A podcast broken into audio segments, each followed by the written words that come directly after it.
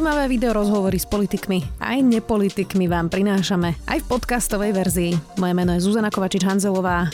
Vítajte pri relácii Rozhovory ZKH v audioverzii.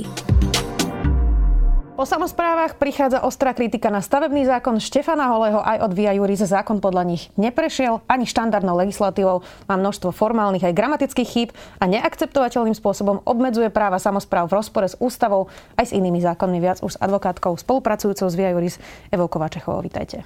Ďakujem pekne, dobrý deň. Tak začneme po poriadku. Um, je naozaj ten návrh Štefana Holého taký zlý, ako hovoria samozprávy? Nám sa zdá ešte horšie asi, ako hovoria samozprávy, lebo samozprávy si všímajú samozrejme ten pohľad samozpráv. My vnímame pohľad aj verejnosti a vnímame pohľad aj odborných orgánov, orgánov štátnej správy, ktoré máme pocit, že ťahajú za kračí koniec, rovnako ako vlastne všetky ostatné subjekty okrem developera. Uh-huh. Čiže pre občana, keby to prešlo, tak to bude znamenať čo presne? Zásadnú zmenu bude to znamenať to, že ľudia, verejnosť, vlastne budú mať na absolútne minimálnu mieru minimalizované možnosti to, ako môžu ovplyvniť to, čo sa deje s ich územím. To, čo sa bude budovať v ich území, akým smerom sa bude vyvíjať ich územie a čo sa postaví v ich susedstve. Čiže to, čo sme videli teraz, e, nejaká participácia občanov, ktorí budú protestovať mm. proti nejakej stavbe, to už bude pase? Takmer úplne.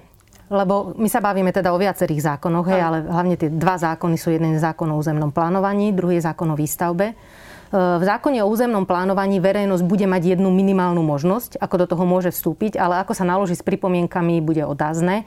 A tá minimálna možnosť znamená, že až v štádiu, kedy už sa prerokúva návrh územného plánu, bude mať verejnosť 14 dní na to, aby sa s ním oboznámila a vyjadrila sa k nemu.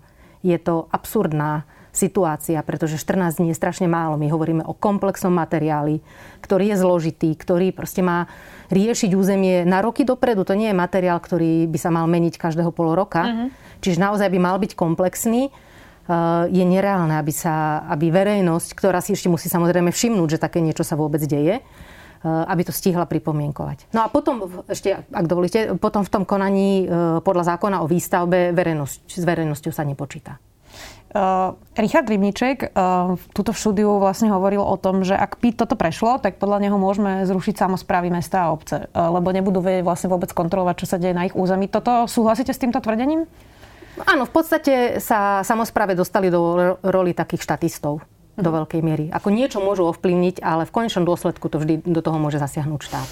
To, čo hovorí Štefan Holý, je, že chce zrýchliť teda celé to konanie. Um, a teda jeden z tých argumentov je, že chcú naozaj masívnu výstavbu nájomných bytov. Uh, takže znamená to, aby som to pochopila v praxi, že keď budú chcieť stavať tie nájomné byty, tak ich môžu postaviť hoci kam bez súhlasu vlastne všetkých dotknutých strán? No keď, e, keď to dotiahneme do tej absurdnosti, tak v konečnom dôsledku áno. A ja nemám problém s tým, že chcú zrýchliť konania. Samozrejme, že ich treba zrýchliť. My tu máme zákon zo 76. roku. Bol viac ako 40 krát novelizovaný. Ten zákon naozaj nezodpoveda dnešnej dobe. E, často tými novelami sa stalo, že proste si protirečia niektoré časti a už nenavezujú a tak ďalej. Čiže určite, že treba zrýchliť a zjednodušiť tie konania. Musia byť transparentnejšie, prehľadnejšie. Ale teraz sa zase dostávame úplne na opačný pól, pretože vlastne to konanie bude jedna veľká rýchla jazda, na konci ktoré developer získa, čo potrebuje a ostatní budú, ak si všimnú, ak budú mať šancu si to všimnúť, tak môžu tak pozerať a občas niečo do toho povedať. Ešte sa dostaneme inak aj k tomu, že či to je teda naozaj na strane developera. Um, ten proces, keď chceli robiť stavebný zákon bývalej vlády, bol teda podstatne dlhší. Ja si spomínam Jana Počiatka, ktorý naozaj mesiace robil na svojom návrhu, potom uh, aj bývalá vláda s Arpadom Eršekom tiež pracovali. Už sú vlastne viaceré tie návrhy hotové, boli naozaj široko prerokované, trvalo to mesiace celý tento uh, proces. Uh, ako sme sa dostali dostali k tomuto návrhu Štefana Holeho? Ako on ho vlastne vypracoval? Lebo vy ste mhm. popísali, že tam je toľko chýb, že tomu celkom nerozumiem, ako sa to teda stalo. No ani ja nerozumiem, ako sa to stalo. Uh, oni samozrejme tiež pripravovali zákon mesiace. To nemôžem povedať, že by ho pripravili za týždeň alebo za dva. Určite ho pripravovali mesiace. Ale ide o naozaj zásadnú legislatívu. Toto je oblasť, ktorá sa, môžem povedať, dotýka každého jedného obyvateľa na Slovensku. A to je jedno, či sú to ľudia bezdomova, alebo sú to bohatí developeri. Každého sa dotýka, pretože každý sa niekde nachádza, niekde žije. preto je to dôležitá, dôležitá oblasť. Ak sa pripravuje takáto zásadná legislatívna zmena, tak za bežných, slušných okolností sa robí to, čo predpokladajú zákony a síce, že jednak sa dá von nejaká predbežná informácia o tom, e, že sa pripravuje takáto zmena. E, v zákone sa uvádza, že sa dáva z toho dôvodu, aby e, z dôvodu informovania verejnosti. Čiže participácia verejnosti na príprave zásadnej legislatívy je predpokladaná a dôležitá. Ďalšie, čo sa dáva von, je tzv. legislatívny zámer, ktorý, ktorý jednak vyhodnotí predchádzajúci právny stav, zhodnotí, čo je v poriadku, čo nie je v poriadku, čo treba zmeniť a tak ďalej a nastaví alebo určí ciele novej legislatívy. Legislatívny zámer prerokuje vláda a takto schválený vládou potom je záväzný už pre prípravu samotnej legislatívy. Nič takéto sa neudialo. Nebola predbežná informácia zverejnená, nebol legislatívny zámer. A napokon teda vyšli von s návrh, návrhmi zákonov, ktoré dali do medzirezortného pripomienkového konania. Čiže oni formálne idú v zásade v tej minimálnej miere podľa zákona. A na pripomienkovanie stanovili, tak ako zákon hovorí, minimálne 15 pracovných dní, takže stanovili 15 pracovných dní, ani o deň viac. Čiže máme dva týždne na to, aby verejnosť teda nejakým spôsobom dala nejaké zásadné pripomienky k tomuto návrhu. Skoro tri týždne, lebo pracovné dní to je. Áno, áno. áno.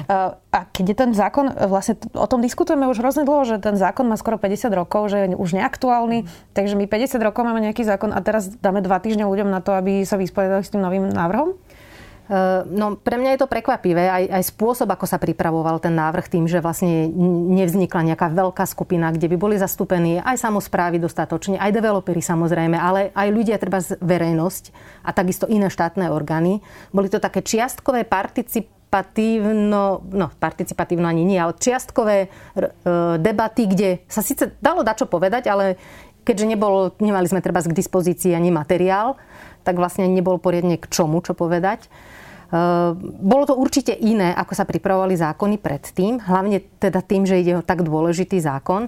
A ehm, ako ste hovorili, naozaj bolo už niekoľko ehm, pokusov o legislatívnu zmenu v stavebnom práve. Ja čo si pamätám, tak vlastne takmer každá vláda niečo pripravila už možno, že až do štádia začatia legislatívneho procesu a vždy v konečnom dôsledku to skončilo z rôznych dôvodov, pretože tam bolo samozrejme veľa pripomienok, pretože je to naozaj legislatíva, ktorá zaujíma všetkých. Mm-hmm.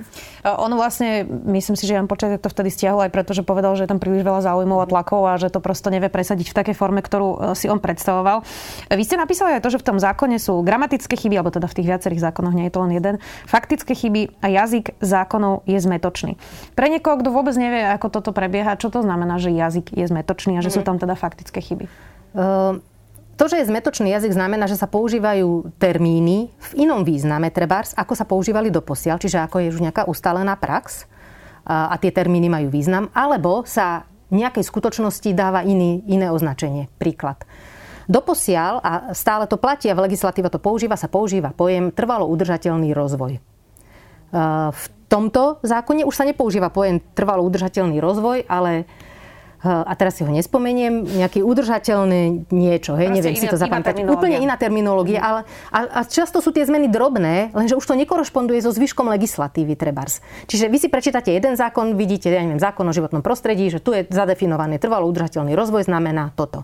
A teraz si prečítate tento zákon, za prvé tu ten pojem nenájdete, nájdete tu iný pojem, ktorý je tam trochu zadefinovaný, ale, ale tomu poriadne nerozumiete. Dostávame sa do, do situácie, kedy zákon obsahuje množstvo tzv. volá sa to neurčitých právnych pojmov, čo v preklade znamená, že sú to pojmy, ktoré sa dajú strašne široko vysvetľovať. Hej. Príkladom takého pojmu je verejný záujem.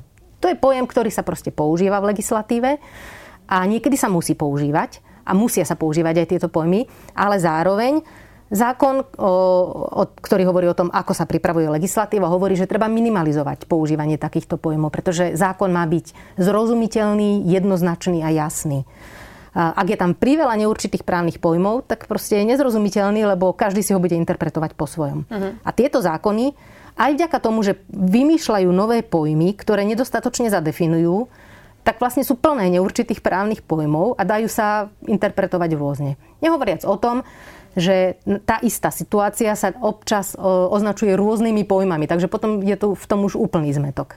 Takže sú ťažko čitateľné, že treba ho čítať znovu a znovu, aby ste pochopili vlastne, čo chcú povedať. Ja viem, že vy teda nevidíte do hlavy Štefana Holeho, ale je to to zámer alebo babratstvo? Tak toto naozaj neviem vyhodnotiť. To naozaj neviem vyhodnotiť. Mohol by, lebo pýtam sa preto, že vlastne mohol by byť zámer, že tým, že je zmetočný, tak bude pomerne široký výklad. Mm-hmm. Alebo to môže byť naozaj zlá robota. Uh, len mm-hmm. sa neviem rozhodnúť, ktoré z týchto dvoch ano. vlastne platí. Uh, neviem ani ja. Neviem.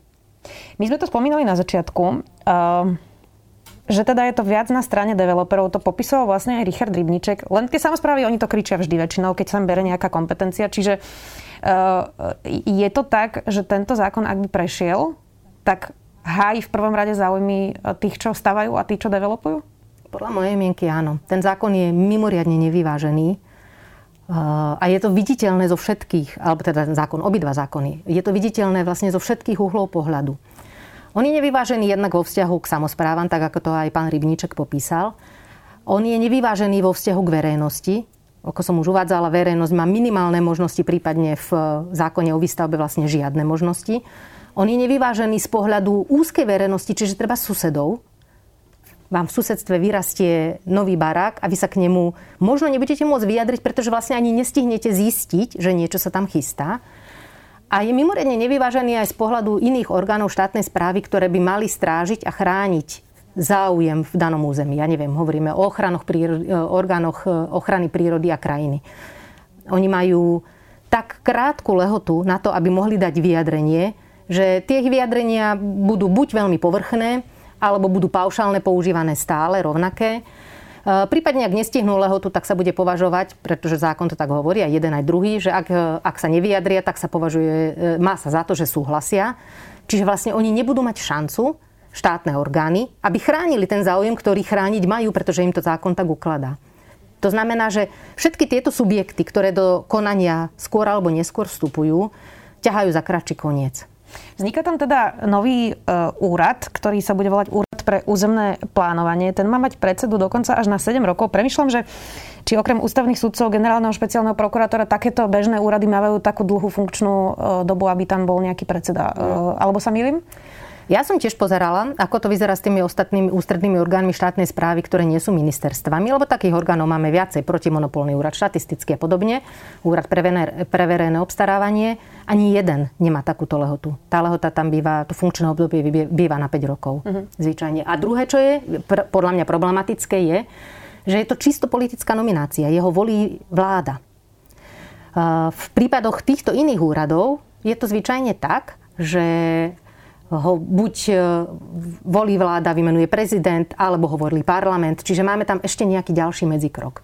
Podpredsedu tohto úradu si menuje predseda.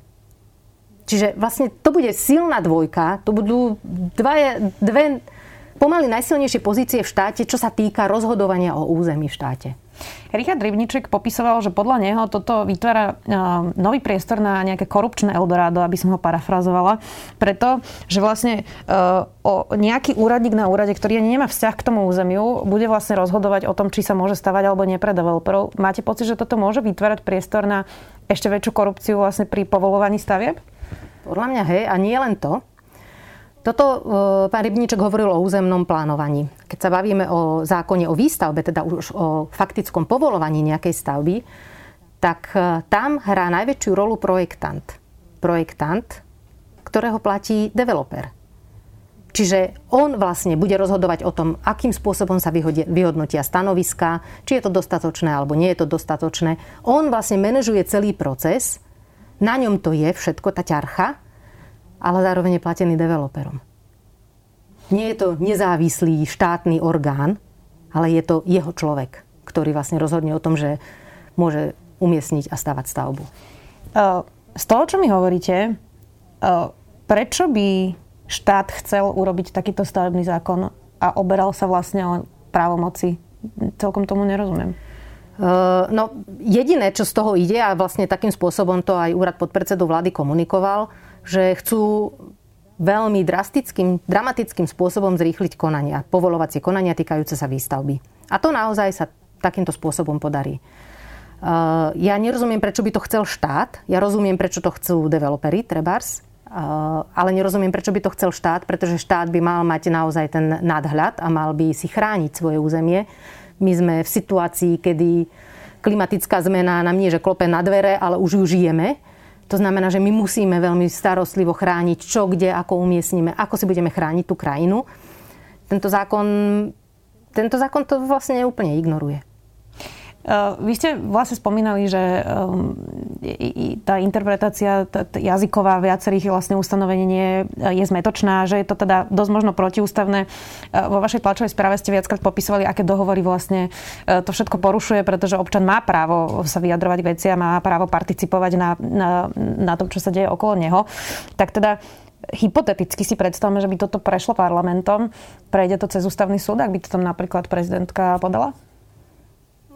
Tak neviem povedať, ako rozhodnú, ale myslím si, že je tam naozaj oveľ, viacej dôvodov na to, aby, aby ústavný súd povedal, že takýto zákon je neakceptovateľný. Je, keď sa bavíme o, minimálne o jednej veci, to je Arhusky dohovor, ktorý hovorí o tom, o účasti verejnosti na rozhodovaní práve vo veciach týkajúcich sa životného prostredia a hovorí o tom, že verejnosť musí mať možnosť sa zúčastniť na rozhodovaní, vstupovať do rozhodovania v najskoršom možnom termíne, tak, aby mohla naozaj reálne ovplyvniť alebo, alebo minimálne zúčastniť sa na tom rozhodovaní a aby to, ako sa zúčastňuje, čiže treba z pripomienky a podobne, aby aj bolo brané vážne, aby to bolo aj zohľadňované, aby to nešlo len týmto Formálne. smerom a tuto je uh-huh. povolovanie, ale aby naozaj verejnosť sa mohla reálne zapojiť na rozhodovanie o, o, o veciach, ktoré nejakým spôsobom môžu ovplyvňovať životné prostredie a v prípade takýchto e, zákonov to jednoznačne sú zákony, ktoré vyslovene riešia povolovanie vecí, stavieb, činnosti, ktoré môžu ovplyvňovať životné prostredie. Posledná otázka. Ten hlavný argument majú byť teda nájomné byty. Nájomné bývanie je problém, ktorý treba samozrejme riešiť. Naozaj Slovensko e, má nedostatok nájomných bytov. A to, čo vidíme často, e, a videli sme to teraz aj v Bratislave, je, že ľudia si odhlasujú, že nechcú mať vo svojom okolí. Napriek tomu, že to nie je nejaká šialená stavebná, stavebný počin, tak tam proste nechcú mať nájomné bývanie, nechcú tam mať dom pre seniorov, nechcú tam mm. mať azylové domy pre týrané ženy, nechcú tam mať škôlky pre rómske deti. Mm tak teda nemá v tomto Štefan Holi trochu pravdu, že keď chceme vlastne rozvíjať nejakým spôsobom spoločnosť eh, a chceme stavať napríklad aj azylové domy, že jednoducho musíme niekedy ísť aj proti vôli vlastne občanov, ktorí síce to odhlasujú, ale teda bolo by dobre, keby niekde stál azylový dom? Ale to určite, to je v poriadku. Tá verejnosť v konaniach je jedným z účastníkov konania tá, to ani sme nikdy netvrdili, že by verejnosť mala byť ten rozhodujúci hlas. My, ja neviem, my sme sa bavili alebo riešili sme malé vodné elektrárne, do ktorých vstupuje verejnosť do rozhodovania. Je to jeden z pohľadov, ktorý ale by mal byť rovnako vážený a vážny ako pohľady ostatných subjektov, či už sú to štátne orgány, alebo sú to, je to developer, alebo sú to niekto iný.